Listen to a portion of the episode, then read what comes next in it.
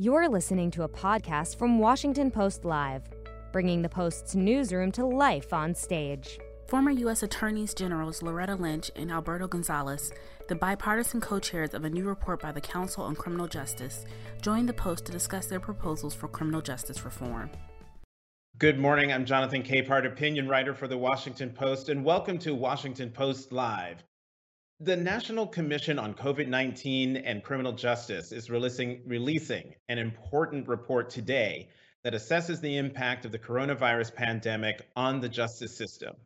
And here to talk about it are the co-chairs of that commission, two attorneys general from two different administrations. Loretta Lynch was the 83rd Attorney General of the United States during the Obama administration. Alberto Gonzalez was the 80th Attorney General of the United States during the George W. Bush administration. Judge Gonzalez, General Lynch, welcome. Thanks. Thank you for having us. Good to be with you. Good morning. General Lynch, I will start with you, and then I would love for you to jump in as well. What was the specific mission of the National Commission? This commission was designed to look at the impact of the COVID-19 crisis on the criminal justice system writ large. Our goal was to assess the impact and to look at policy recommendations that could be implemented both in the short term and over the long term to deal with the systemic issues that this pandemic has exposed in the system. Like the rest of society, we've seen the greater impact on people of color. We've seen the greater impact on people who are poor, because that's who tends to be overrepresented in our criminal justice system.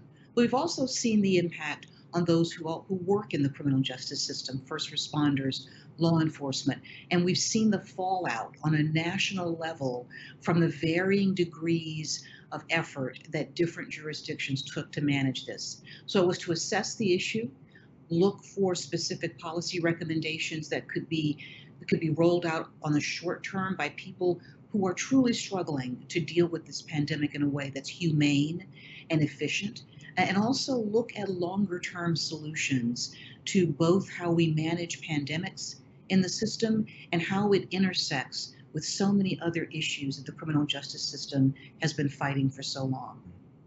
Well, Judge Gonzalez, you, as a former attorney general and also as a judge, you are no stranger to the criminal justice system. I'm just wondering, as a co-chair of this national commission, did you learn anything that you didn't already know about the system, both in terms of what it does well, but also in terms of its shortcomings? Well, obviously, based on my experience, I had a certain level of base of information, but yes, there were things that I learned. I'd like to think that all the members of the 14 members of the commission, we all learned something. We put together experts in the law enforcement community, experts in the courts, experts in corrections, experts in the community-based organization world, and everyone came to this mission with information and expertise. And so I certainly learned a lot about the problems that exist. And as General Lynch indicated, we do have some serious issues that were highlighted by our examination of the effect of COVID on our criminal justice system. And as General Lynch said, we tackled this in two stages. The first stage with an interim report that we wanted to get out. We pushed hard to get it out by October because we were worried about the surge that would occur because of the winter and the holidays. And of course, now we're coming out with a sort of a long-term look at this problem. And we're very pleased with the work of the commission, supported by a very able staff. And hopefully this will provide a blueprint to improve our criminal justice system, which I think is so vitally important. So let's talk about specifically why have prisons seen surging coronavirus infections? Is it because of the close confinement, or are there other issues at play here? Well, it's a combination of things, but close confinement certainly is the most immediate issue, just on a pure physical and public health basis. It's the close confinement within institutions. It's also the close quarters that people have to work in those institutions, and the close contact that comes into play during the whole cycle of an individual's move through the system, from the arrest. They're in close contact with a variety of people through the court system. As Judge Gonzalez noted, every aspect that we focused on, cops, courts, corrections, and community-based organizations, sees a concentrated touch, so to speak, on individuals through the system. But I think also what we have to face as we look at how COVID has devastated the criminal justice system, even if you just focus on the correctional system, has been the variety of ways that different states and different correctional institutions have really struggled to deal with this challenge. And certainly the lack of a well thought out national plan to deal with this virus has really left many people, not just in the criminal justice system, but throughout society, trying to figure it out on their own. Now, they're all well-intentioned, they're all working literally around the clock and desperately hard to do this. But you have many different ways of managing an infection. When you see one custodial system that has a system of isolation and treatment, and yet when people are transferred from institution to institution, they go into a different type of management of the risks. You don't have a uniform way of managing this. And frankly, we've seen significant spread in correctional institutions because people are moving throughout the system and they're moving from one type of management to another. It also creates great stress. You know, we tend to think about, we talk about the correctional system of the people obviously who are incarcerated there, but the people who work in the correctional system are overwhelmed with this. They are working around the clock to try and contain this and manage this and prevent the spread. And so they could benefit from uniform national standards as to what helps and what doesn't help.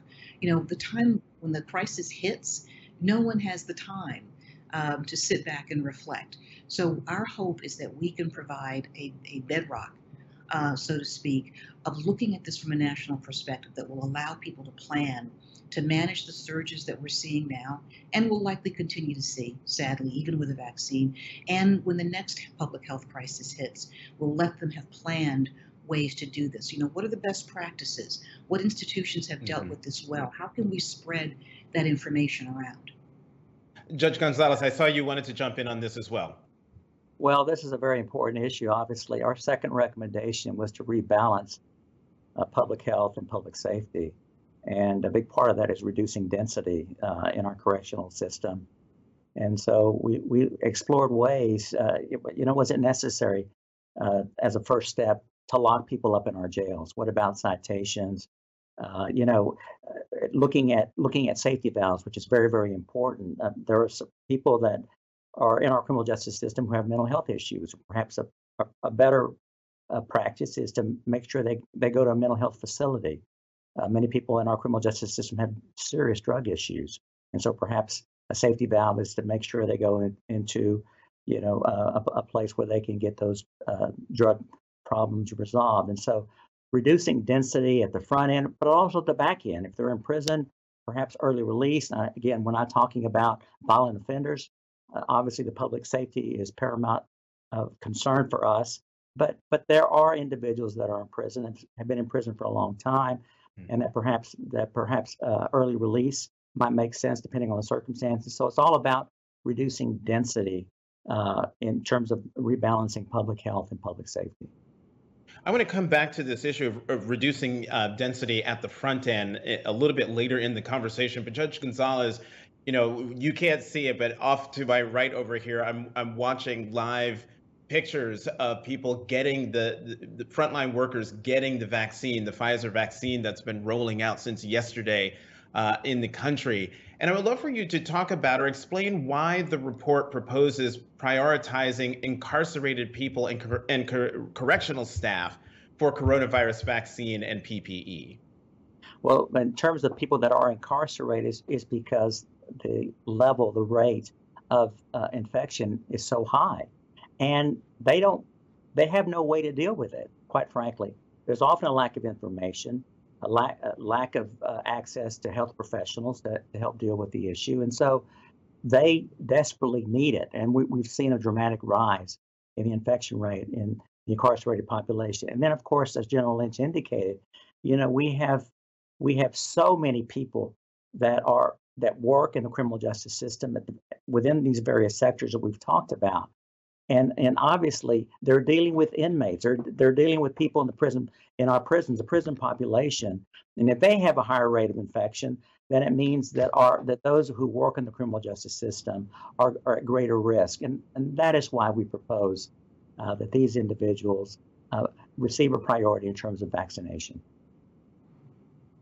General Lynch, did you want to jump in on that, or can I ask you another question?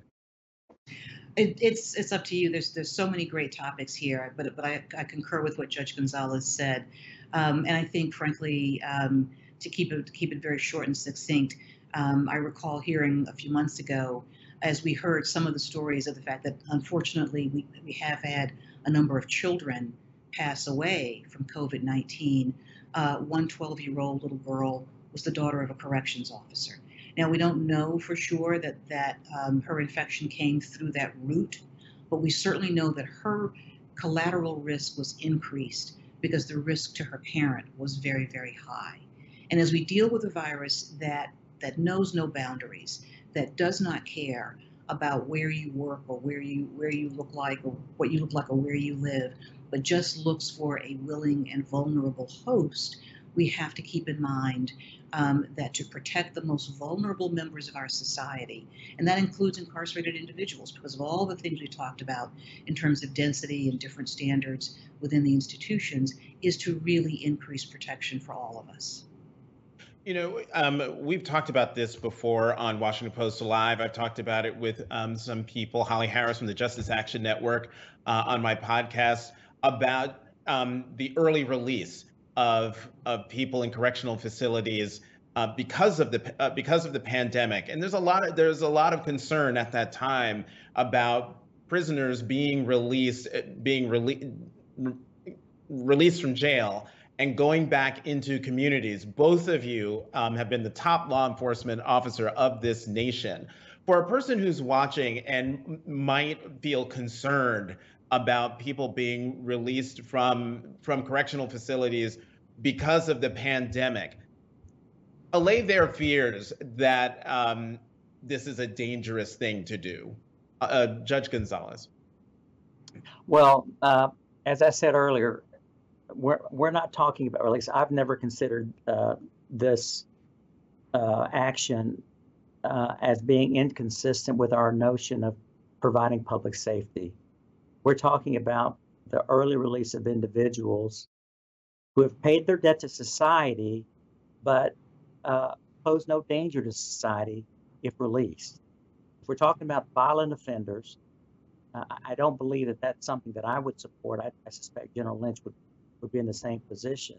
But there are people in our corrections institutions who would pose no danger to society, depending on the crime that they've been convicted of. And so, again, I want to reassure your viewers that this is balancing public safety, public health, without compromising either. So let's talk about that's the back end. Now let's talk about the front end, because the way you talked about it, Judge Gonzalez, and the way that it's written here in the report from the pieces that I've been able to read through very quickly. When I'm reading it, it sounds an awful lot like the rationale that has, unfortunately, from my perspective, been reduced to what people are looking at as, quote unquote, defund the police, when what really people are talking about is redirecting monies that go to the front end that you were talking about, Judge Gonzalez, and moving them into other areas where they would be of better use. So General Lynch and Judge Gonzalez, I would love for you both to talk about why it's important for the criminal justice system to operate in a more rational way, in that, let's say, for instance, we've seen instances of people with mental health issues where the police are called, when really a mental health professional should be the one who goes to the scene and deals with that situation. General Lynch. You know, Jonathan, you've hit the nail on the head, and Judge Gonzalez expressed this so well earlier. Those of us who work in the criminal justice system have known for a long time that many of the people who move through that system are suffering from mental health issues as well as severe drug-related and addiction issues that manifest themselves as criminal activity, but are rooted in this kind of trauma that we're talking about. And no one is talking about not holding people accountable for the harms that they cause, but we are talking about what are the ways that we can actually keep individuals who are in the grip of this trauma safe from themselves, and how do we keep society safe from the challenges that they do cause. And we've always known as well that our jails and our prisons right now have become this nation's largest mental health institutions. Mm-hmm. If you talk to anyone who works in that system, they've known this for a long time, and they know the challenges of it, and they will step up and deal with that because that's what we've asked them to do, but they are fundamentally not suited for this role. We are leaving people in the lurch, so to speak, both those who are suffering from mental health issues and severe addiction, and those whom we have tasked to keep them incarcerated. And so this has led to a whole host of issues, manifests itself via COVID with the increased density and increased numbers in our system. But we've always sort of had this play in the system that has let us continue to behave, to act in this way, to continue to use the criminal justice system to deal with issues, particularly of severe mental health, and individuals who in crisis do act out and do cause problems and cause harm. So not only and what we see is the intersection of this issue. Not only would this do a great deal towards reducing density in the criminal justice system, it would also provide true help and support for individuals who are suffering through some significant trauma. It would allow law enforcement to step back from the role that they have taken on. That creates a great deal of tension in our society. The interaction between law enforcement and mentally disturbed individuals often leads to truly tragic outcomes, harm or death of these individuals. And these are situations where, these are not the situations where we see, you know, a traffic stop gone bad. This is the situation where a family member has called the police because they are literally at the end of their rope. You know, they're not able to handle the issues that the family member presents, and they don't have anyone else to call.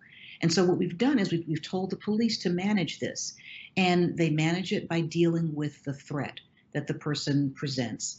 And by then, you know, we've often lost that person. You know, we have another police shooting. We have a family torn apart. We have a community enraged. And it has often been because we have used this one tool, law enforcement, to deal with a myriad of issues. So we have an opportunity to look at this and to see it's not just in relation to COVID, but as we think about policing in this country, which we have to do. We have to do for racial justice issues. We have to do for public health issues. We have to do for budget issues. I mean, people are talking about defunding the police as a choice. It's about to happen as a matter of necessity because of the economic travails that so many municipalities find themselves in. But as we think about the larger issue of public safety in this country, how do we keep everyone safe, including individuals who are suffering from trauma, particularly mental health trauma? We've got to figure out, what do they really need? What's the best response? And how do we deploy that? Judge Gonzalez, I see you nodding. Join in. Well, I think the phrase defund the police, I think has become sort of an unnecessary distraction. We need law enforcement. I think every community wants the protection from law enforcement. But I think we all have to admit it's imperfect, and there are mistakes that are being made. And I think moving money around within the criminal justice system just makes sense. I've said often, and I think General Lynch would agree, you know, we can't overcome the problems in our criminal justice system by incarcerating more people and by spending more money. It doesn't work. We know that now, and we have to be smarter in the way that we allocate shrinking budgets because of COVID. I think the challenge is going to be even greater for our political leaders in deciding the best way to provide safety for our communities in terms of health, but also safety with respect to law enforcement. So there's some very serious challenges that we've got to deal with. And, you know, how we talk about this does make a difference as far as I'm concerned.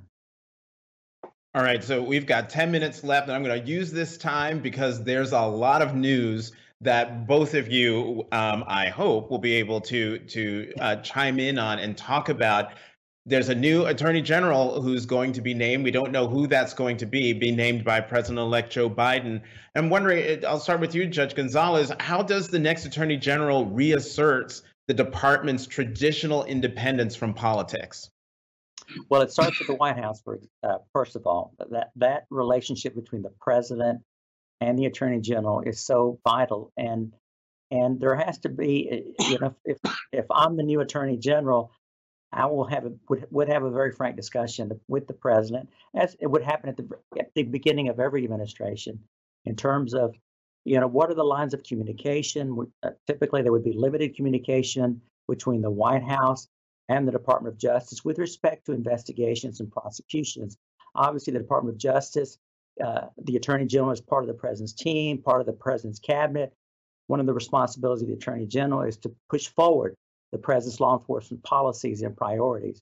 But with respect to investigations and prosecutions, there ought to be a clear line that should not be crossed. But that communication is clear. And then when the Attorney General comes into that building for the first time, and in the weeks and months afterwards, to have a clear understanding with all the subordinates, both the political appointees and the career individuals, about expectations. And so clear directives, I think, are very, very important from the Attorney General from the very beginning. But of course, that begins at the White House and then carries over to the Department of Justice. Judge Gonzalez, one more question for you, because I'm just wondering, I mean, we've reported in the Washington Post about morale being very low at the Department of Justice. And I'm wondering, does the criticism of Attorney General Barr in terms of driving that low morale, is that warranted? Well, I think the criticism of the Attorney General, and by the way, there's always going to be criticism of the Attorney General because the Attorney General is involved in the most difficult, controversial issue. So that happens all the time. How the Attorney General responds to that is vitally important, quite frankly. But yes, but I do believe one of the responsibilities of the Attorney General is to protect the reputation of the Department of Justice. And that reputation is important to the primarily the career individuals. We have to remember, I think, that over 99% of the employees at the Department of Justice are not political appointees. They're career individuals who go to work every day, day in and day out, on behalf of the American people to make sure that justice is achieved and delivered. And so no question about it that the morale, listen, there's been a lot of criticism about the Department of Justice recently, but most of the criticism has been leveled at the senior levels of the department, the leadership, the political appointees, and not the career individuals. And so we need to remember that as American citizens, that day in and day out, the people of the Department of Justice report to work to make sure that justice is served. General Lynch, do you think the president-elect should recommend a special counsel be appointed to make decisions regarding the Hunter Biden investigation that Hunter Biden announced was happening last week? Should that decision be made before he announces, President-elect Biden announces his pick for AG? Well, a special counsel announcement has to come from the department itself. And so I think it's probably more appropriate that the president-elect set his Department of Justice leadership in place and empower them to make the independent decisions, as Judge Gonzalez noted, that I believe he intends for them to make, and I think that whomever he selects will make. So that's the question. The question of whether or not a special counsel is appointed is up to the Attorney General, and there's a confluence of factors that goes into that. Mm-hmm. As far as we know, all we know about this matter right now is what's been publicly reported, and it's being handled by a U.S. Attorney's office, as is typical of most tax investigations. So, mm-hmm. So far there's been unusual or nothing out of the ordinary that's at least in the public reporting about this matter. Sure. That would lead to it being handled like any other tax case that any other office is scrutinizing. But again, that decision is going to come later, and the person making that decision, the new Attorney General, will have much greater insight than all of us into sure. whether or not unique situations that would call for that. I think we have to really resist prejudging a number of cases. I mean, that's always the challenge for the department. There's always a case that grabs the public attention. There's usually more than one. And people are usually interested in different cases for different reasons. There'll be other sensitive questions facing the department coming up. And I think we have to resist the urge to demand an immediate answer as to what are you going to do about so-and-so or this issue or that issue, because those decisions will be made, I believe, by an independent Department of Justice looking at the law, looking at the facts and applying them and coming up with a straight middle of the road decision. That's what I think we can expect from the Biden administration's Department of Justice. And I think we should let that play out. Now, that is often not satisfying people because they want an answer. They want to dish about this. There's a famous name involved and they want to talk about it. And they say, but how can you not advocate one way or the other? But the role of the Department of Justice, right. except in court, is not to advocate. It is to investigate. It is to determine the law. It is to look at the facts, do a full and fair and independent investigation, and put those together and come to a conclusion sure. as to the appropriate course of action. And that's what right. people need to see. And I believe they will see that in a Biden Department of Justice. Okay, so we've got less than... Go ahead. Yes, Judge Gonzalez, go ahead. Well, I'm just going to say, I think one thing that may complicate this is whether or not an attorney general appointed by President Biden would be involved even in the decision about going forward in an investigation of Hunter Biden. It's very possible that you're going to have someone within the Department of Justice that will make that decision other than the Attorney General because of an appearance of conflict of interest. And so I just throw that out there for consideration. Yeah, this is ringing very familiar. Back to back to 2016, General Lynch. We literally are running out of time. But Judge Gonzalez, I have to ask you. President Trump has said many times, or at least it's been reported, he's considering preemptively pardoning as many as 20 aides and associates before leaving office. Is this an appropriate use of the pardon power? Well, of course, we see pardons at the end of every administration. I mean, that's something that historically has happened. That'll be up to the president to decide, quite frankly. There are very little limitations with respect to the pardon power that's in our Constitution.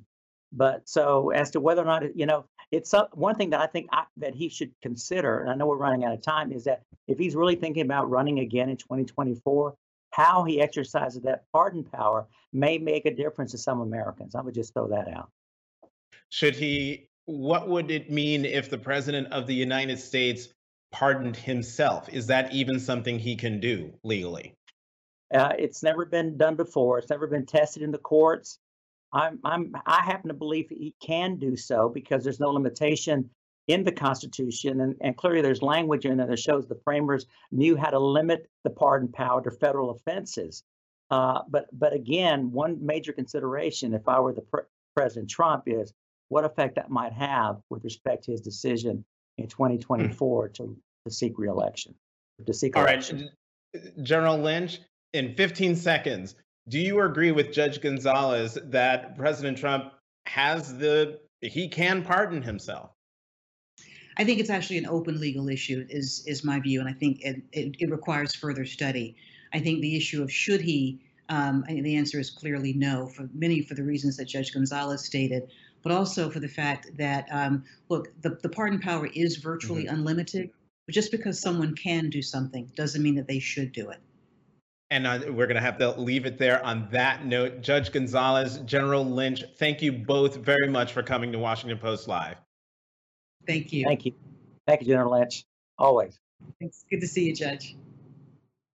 And always, thank you for tuning in. Join us later today at 2 p.m. Eastern Time when my colleague Mary Jordan will lead a discussion about closing the racial wealth gap with prominent scholars.